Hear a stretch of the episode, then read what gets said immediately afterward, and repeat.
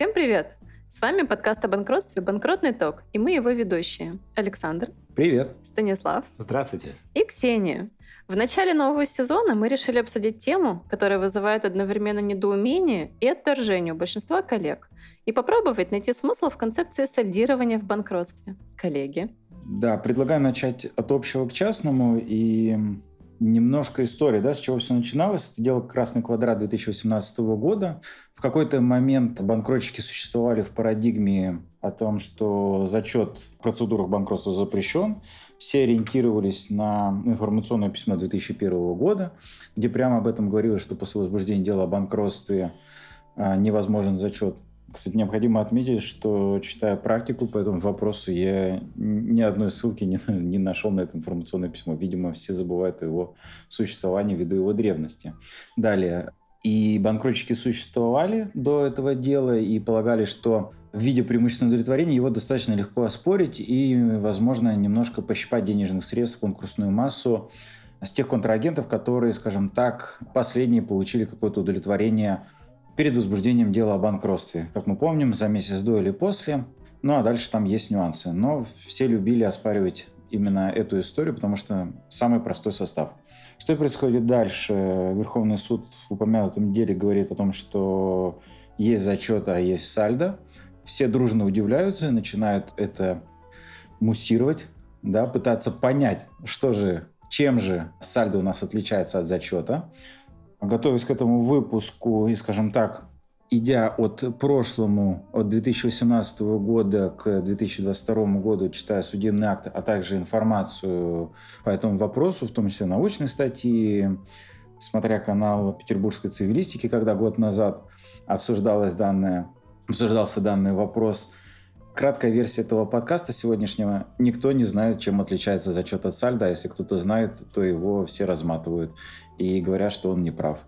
Ученые, э, всем известные нам, выделяют три критерия. Чем же характеризуется у нас сальдо? Это автоматизм, то есть не требуется воля сторон, единое основание и э, отсутствие преимущества удовлетворения. Существуют в научной среде, скажем так, разные подходы к этим критериям, в том числе многие спорят с автоматизмом, например, говоря о доводе о том, что автоматизма никакого нет, так как стороны, заключая договор, уже выражают свою волю, и, соответственно, когда они приходят к тому, чтобы подбить некое сальдо, да, составить акт сверки, это все вытекает из договора, где выражена воля. Ну и так далее. Единственное, с чем все, наверное, соглашаются, это наличие общего основания. Но опять же, да, мы вспоминаем, что зачет это у нас однородные требования и так далее все слушали курс гражданского права. И третий пункт – это отсутствие преимущественного удовлетворения.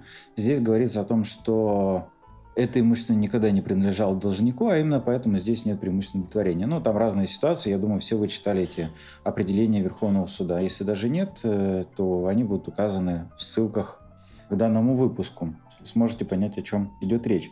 Так вот, так как я первый начал, скажу, что мне концепция сальдо не нравится. Мне кажется, что это, скажем так, натягивание совы на глобус, если не иначе.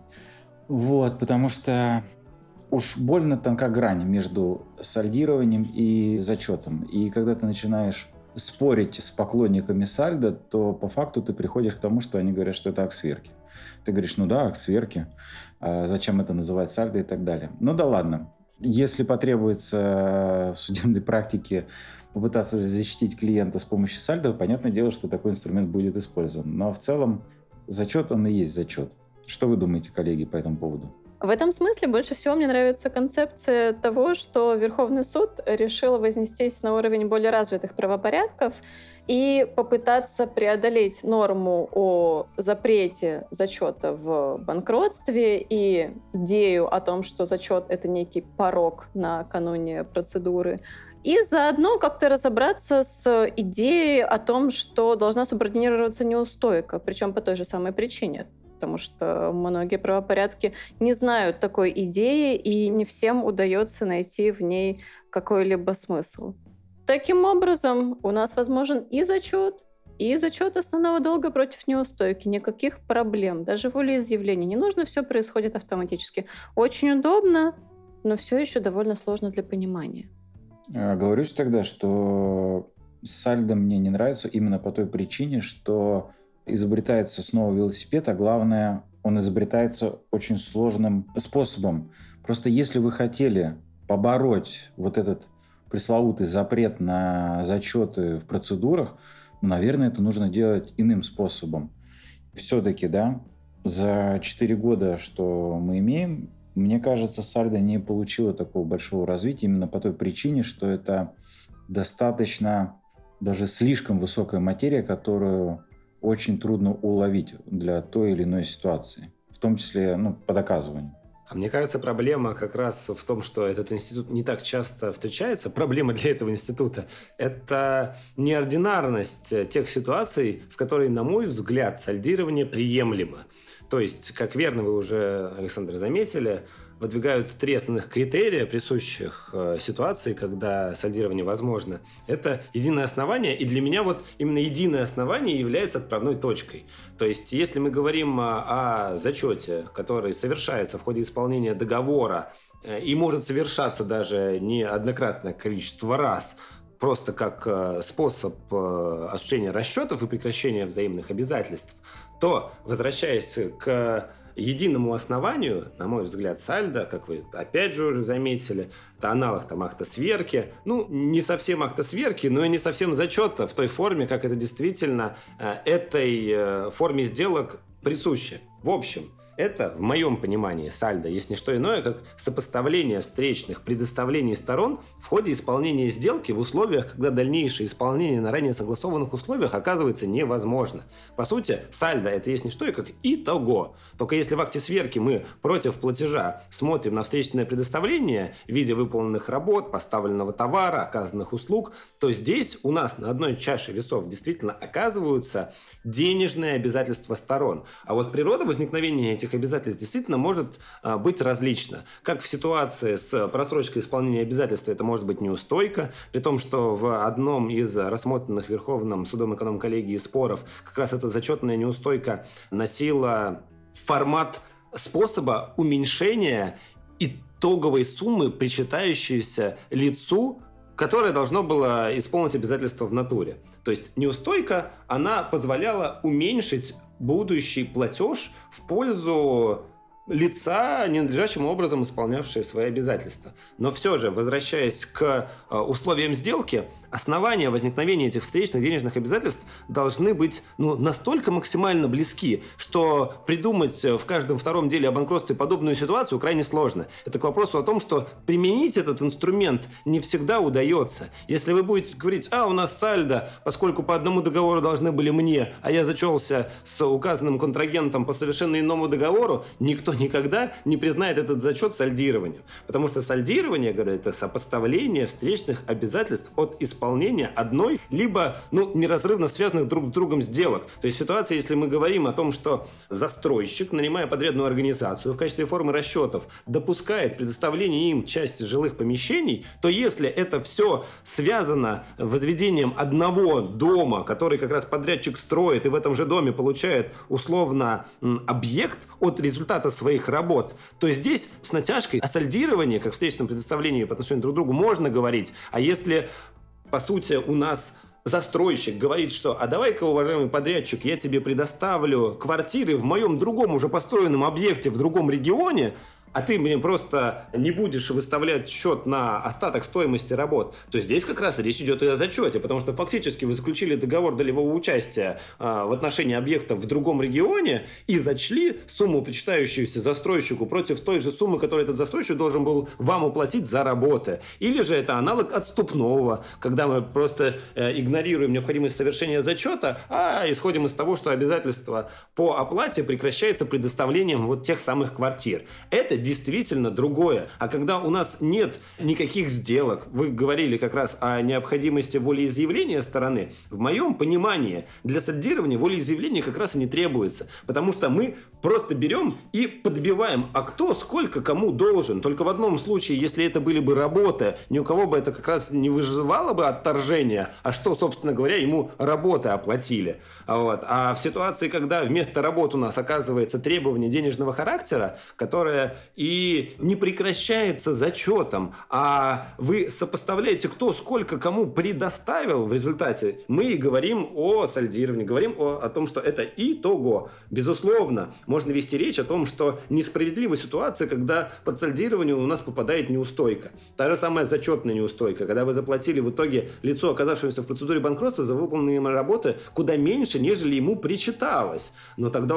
и Верховный суд дает вам ответ и на вопрос, а как же быть с этой несправедливостью? А с ней можно бороться. Каким же образом? А очень просто. Вы инициируете спор со ссылкой на положение 333 статьи Гражданского кодекса Российской Федерации, указывая на то, что если бы эта неустойка взыскивалась бы в судебном порядке, вы бы в качестве инструмента защиты указали бы на необходимость ее снижения ввиду явной несоразмерности последствиям нарушенного обязательства, так и здесь возьмите ровно ту же самую норму и учините иск со ссылкой на положение этой статьи, указывая на то, что ваше обязательство по уплате неустойки явно должно было быть э, в меньшем размере, а значит вам фактически не доплатили.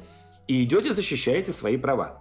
К вопросу о том, что условий для сальдирования, я говорю, вы не найдете в каждом втором деле они исключительны и определяются, в моем понимании, в первую очередь, единым основанием. То есть это как э, ствол одного дерева, у которого множество веток. А ветки есть не что иное, как потенциальные встречные денежные обязательства, будь то гарантийное удержание на случай некачественно выполненных работ, зачетная неустойка за счет просрочки исполнения обязательств подрядчикам. Э, в условиях того, что обычно у нас э, заказчиком выступает одно лицо, то есть его обязательство является денежным чаще всего. А вот денежное обязательство к указанному лицу, это как раз чаще всего какая-то неординарная ситуация, и лишь поэтому мы говорим, в моем понимании, не о зачете от сальдирования через призму сопоставления этих встречных обязательств, то есть разумных ожиданий сторон от исполнения, надлежащего исполнения вашим контрагентом сделки. Они у вас были такими, и как раз в моем понимании, для цели оспаривания все это сложно. Кто-то говорит об автоматизме и увязывает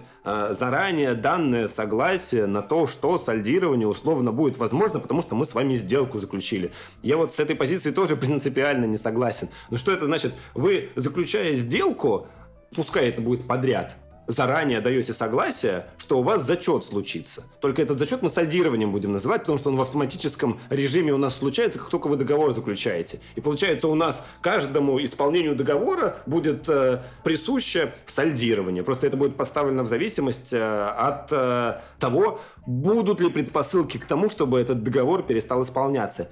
Так вот, здесь не от даты заключения нужно плясать, а от как раз ожиданий. Если эти ожидания не оправдались, если кто-то нарушил обязательства, тем самым обусловив невозможность их надлежащего исполнения в будущем, тогда сальдо присуще действительно любому абсолютно договору, потому что это, это исключительно сопоставление. Вот. Но ссылаться я говорю, на него в каждом деле ну, не, не, не удастся. И поэтому, наверное, не так часто эти случаи, когда мы имеем возможность обратиться к позиции правоприменителем более на таком высоком уровне, как эконом-коллегия. Небольшая ремарка у меня есть. Возможно, она связана с некоторой профессиональной деформацией, в которой я уже не вижу никаких обязательств вне суда. Но, тем не менее, хочется понять, насколько необходимо именно наличие спора в суде для того, чтобы применять эту концепцию сальдирования, потому что, ну, условно говоря, Допустим, у нас в договоре предусмотрена, да, вот эта вот ситуация, когда там против аванса зачитываются какие-то истории, связанные с компенсацией расходов на закупку материалов или на поставку этих материалов, если мы говорим о договоре подряда. Допустим, отношения завершаются, и на этапе завершения отношений стороны фиксируют то, каким образом они видят э, сложившееся равновесие встречных предоставлений. Да? Они говорят, мы прекращаем действие нашего договора, по нему там один другому остался должен некоторое количество денег. И в этом смысле, мне кажется, совершенно разумная идея о том, что в этом случае имеет место не садирование, не зачет, а прекращение обязательства соглашением сторон которое его породило, оно же его прекратило, и вот эта концепция сольдирования, в принципе, ну, не нужна, когда все происходит по обоюдному согласию. А вот когда дело доходит до суда, и в частности до включения в реестры кредиторов, мне кажется, самое лучшее — это как раз-таки с привлечением суда разбираться, кто кому сколько должен, насколько были качественно выполнены работы, тут же рассмотреть вопрос о соразмерности неустойки, тут же рассмотреть вопрос о размере доказанности, например, убытков.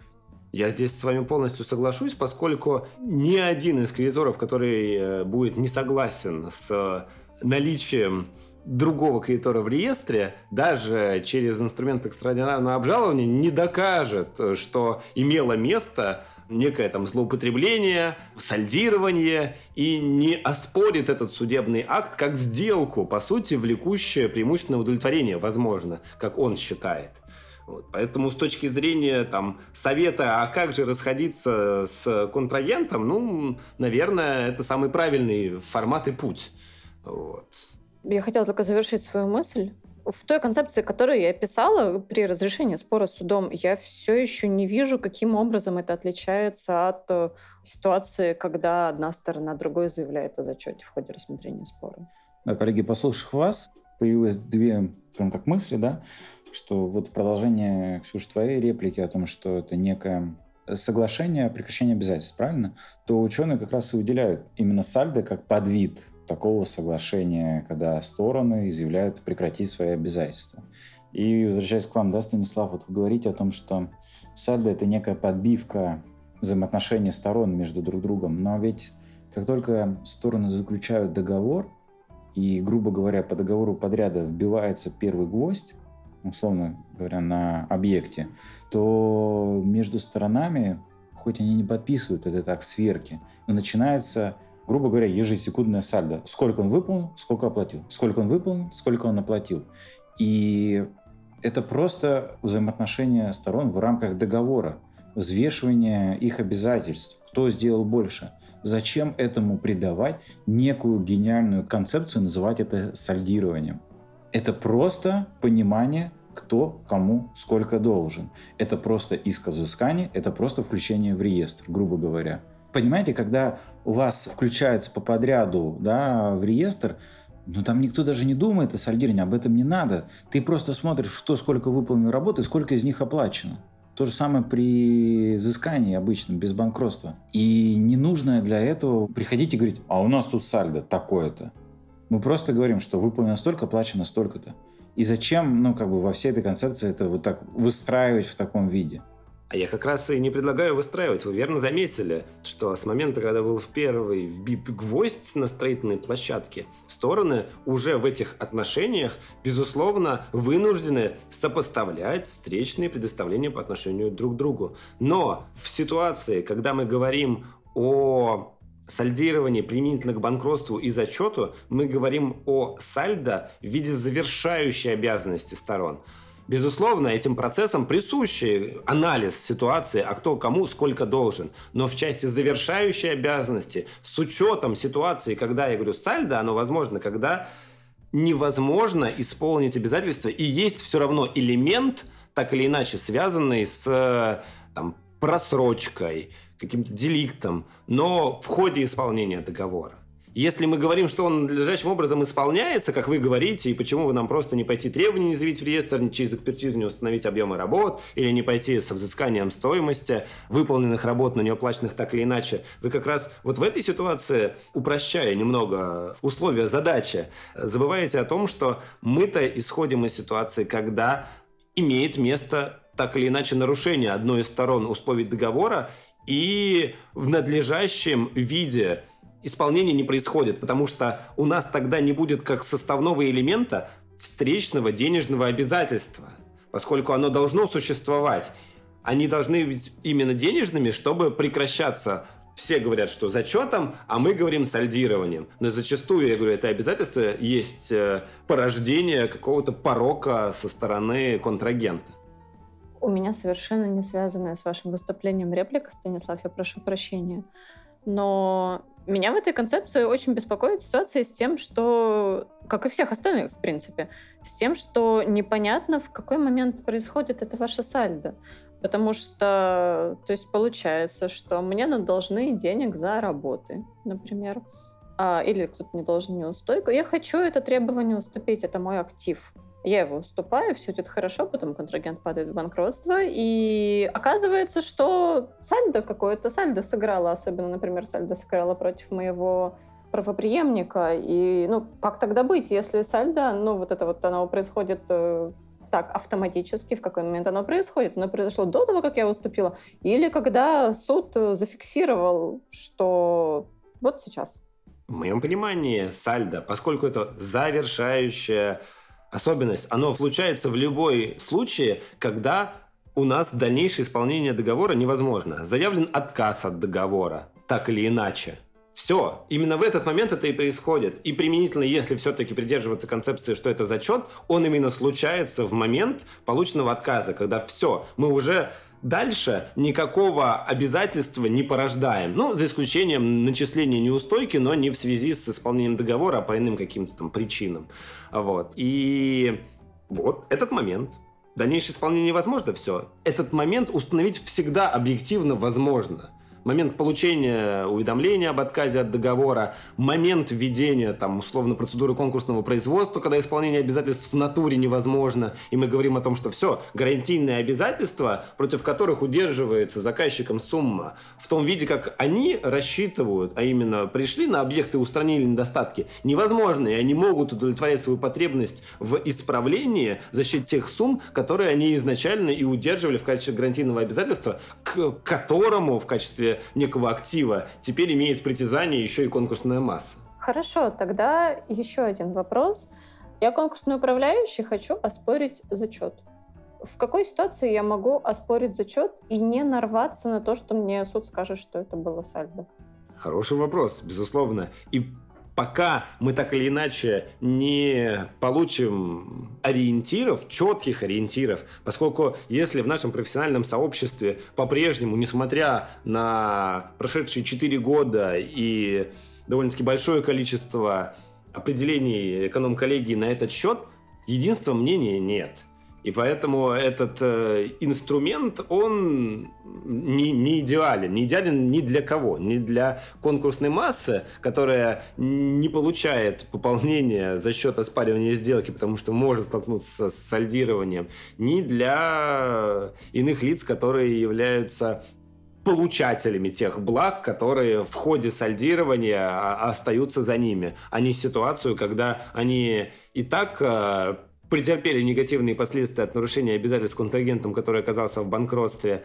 И теперь к ним еще приходят за оплатой работ, которые там надлежащие были выполнены с просрочкой и прочее, и удовлетворить э, свои объективные ну, потребности в компенсации этих издержек ну, не могут. Хотя в моем понимании это было бы ну, справедливо. Мы всегда имеем как элемент наличие э, там, пострадавших, но пострадавшие в процедуре банкротства, если это не злонамеренные действия органов управления, они всегда могут э, себя оправдать предпринимательскими рисками. Ну вот поэтому-то и, и не получили. Но на стабильность гражданского оборота в ситуации, когда о сальдировании заявляют, и я говорю, это не каждое второе дело, это исключительная ситуация. Я говорю, исключительность ей придает целый ряд обстоятельств. Основание возникновения, что оно единое, это денежный э, характер этих э, обязательств, ну и, на мой взгляд, пороки в действиях практически всегда там, лица, которое в процедуре оказывается. Есть, конечно, исключения, но так или иначе. Вот. И риски предпринимательской деятельности заключаются не только в том, что ваш контрагент вам фактически не заплатит, но риски заключаются и в том, как он вел себя по отношению с другими кредиторами, какие последствия этих взаимоотношений с другими кредиторами он и обусловил. Друзья, но я не могу не поделиться с вами делом декабрьским Верховного суда, которое тронуло меня до глубины души. Это дело господина Муслимова, который изрядно от него пострадал. А именно пострадал от концепции сальдирования.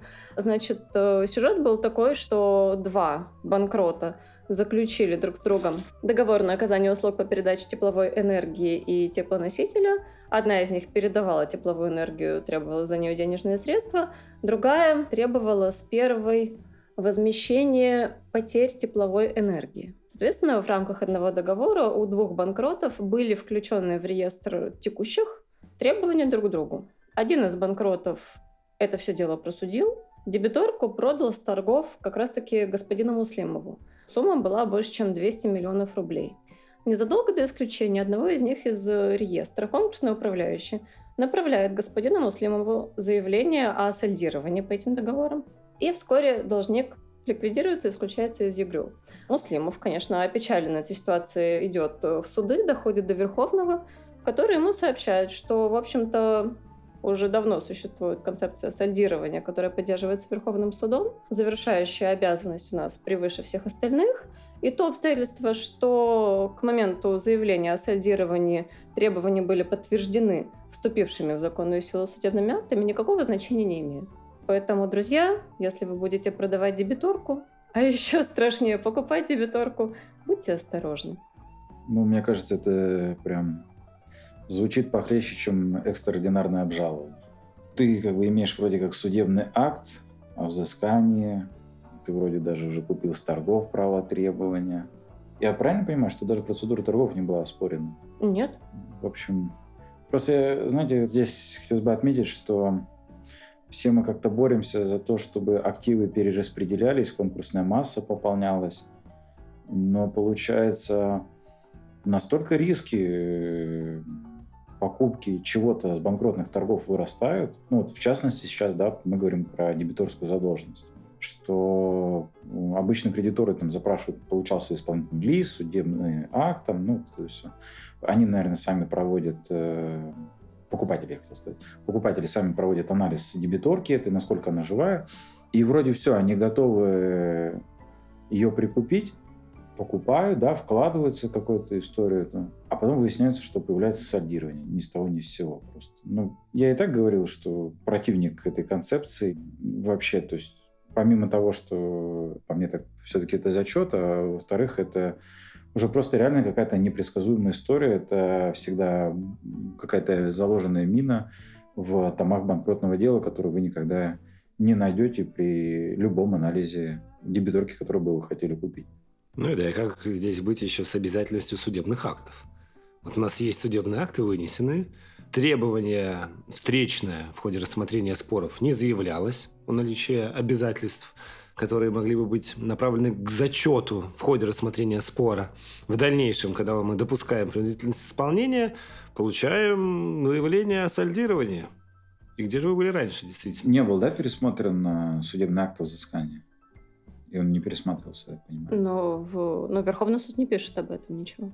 Ну, фактически у нас э, и оснований так пересмотра бы не было. Ведь обстоятельство наличия встречного требования, оно, коль скоро существовало всегда, не, ну подождите. Должно было быть э, обозначено должным образом. Суд сказал, долг есть, вынес решение, а потом выясняется, что долга нет. Фактически, да. И приобреталось торгов, видимо, несуществующее право требования, поскольку оно должно было сольдироваться в момент э, самого возникновения встречного обязательства. В общем, мы смотрим в будущее с дрожью в сердце. Будем смотреть, как будет развиваться эта история. Но вы же понимаете, что, скажем так, именно порочность вот этого инструмента, его недостатки, о которых вы говорите, которые никто не скрывает, мне кажется, э, обусловлена именно тем, что конструкция слишком сложна. И она сложна именно по той причине, что в какой-то момент кто-то когда-то захотел э, немножко сгладить ту самую практику, которая вырисовывалась по оспариванию таких сделок по щелчку пальцев просто. Ну, все равно, не знаю, мне кажется, что это такая попытка хоть кого-то защитить от этой истории, дать, скажем так, небольшую соломинку, когда к тебе приходят по 61.3 и пытаются спорить сделку. У тебя есть такой вариант прикинуться, что у тебя где-то там сальдирование произошло.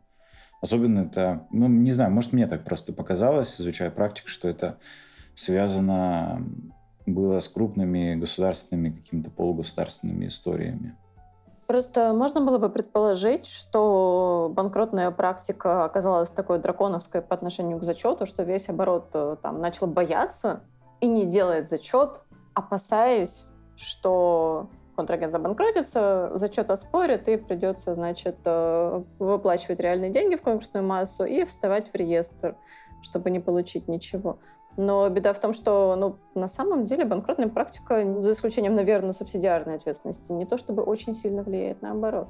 Ну, с другой стороны, если мы, опять же, возвращаемся к конструкции зачета, она действительно зависит от воли сторон. А я-то как раз для себя определил, что воля сторон здесь должна быть выражена только в части прекращения отношений на будущее время в части того договора или сделки, которую вы исполняли ранее. И все. И в этот момент как раз и условный тот зачет, как э, коллеги, получается, его называют, и происходит за счет, я говорю, сопоставления этих встречных предоставлений. Ну и в защиту зачета как инструмента хотелось бы просто, не знаю, в качестве шутки, наверное, а, обозначить, что в банкротстве они возможны. То есть все так категорично, зачет невозможен, зачет невозможен. Но, извините, зачет возможен и в банкротстве как способ прекращения обязательства именно в ситуации, когда соблюдается очередность и пропорциональность удовлетворения требований. Это я к вопросу о том, что все ринулись. Но, понятное дело, ну, важен контекст – но и зачеты возможны. Это я в защиту этого инструмента. Утверждаю, Станислав, зачеты в банкротстве возможны. Мне кажется, будет не лишним еще обсудить такой вопрос, э, как каким образом можно злоупотребить вот этой концепцией сальдирования, потому что, ну, в банкротстве же там все стараются бороться со злоупотреблениями, как-то э, нивелировать возможности действовать недобросовестно со стороны кредиторов, должников, связанных там друг с другом и так далее. Вот мне, если честно, в голову не приходит запросто какая-то такая там способ использовать эту концепцию солидирования, чтобы там навредить всем кредиторам. Ну, навредить, на мой взгляд, можно следующим образом. Если мы говорим о лице, так или иначе, связанном с должником, при том, что эта связь не столь очевидна для остальных – и указанное лицо по тем или иным причинам является дебитором должника, то можно выдумать эту историю с псевдоубытками, которые когда-то сальдировались, и поэтому в отчетности должника, допустим, в первичном учете задолженность значится, но на самом деле никакой задолженности и нет, потому что в результате сопоставления этих встречных предоставлений мы констатируем, что долга как такового нет, но в учете он условно значится, потому что ну, зачета-то не было, но он в нашем, в нашем мире, в нашей вселенной произошел автоматически в момент, когда мы о своих притязаниях фактически заявили и какой-то там некий документ подписали, который у нас бухгалтерия не провела, потому что это в их мире, в их вселенной не работает. А мы ну, понимаем порой, что бухгалтер юриста понимает большим трудом, к сожалению. Вот. Но такая форма злоупотребления, на мой взгляд, возможно, возможно. Вы имеете в виду, что у контрагента был долг перед должником, и накануне банкротства, чтобы конкурсный управляющий эту дебиторку не взыскивал, такая была подготовлена база. Или же наоборот, эта дебиторка заявлено и есть сведения о ее наличии в распоряжении управляющего, он идет ее взыскивать, а там заявляют, а, зря пришли, у нас тут условно сальдо, потому что даже мы отказались, просто вам этот отказ своевременно не передали, но отказ имел место, а помимо прочего у нас еще были тут убытки, мы их не пошли взыскивать и так долго, конечно же, сидели. Именно по той причине, что а нечего было взыскивать, мы сальдировали. Заявили и все. Да, да, просто э, ну, если формально не аффилированные лица, то будут находиться документы, скажем так, которые позволяют произвести сальдирование, да, указывающие на какое-то сальдирование, потому что, как мы знаем, когда у тебя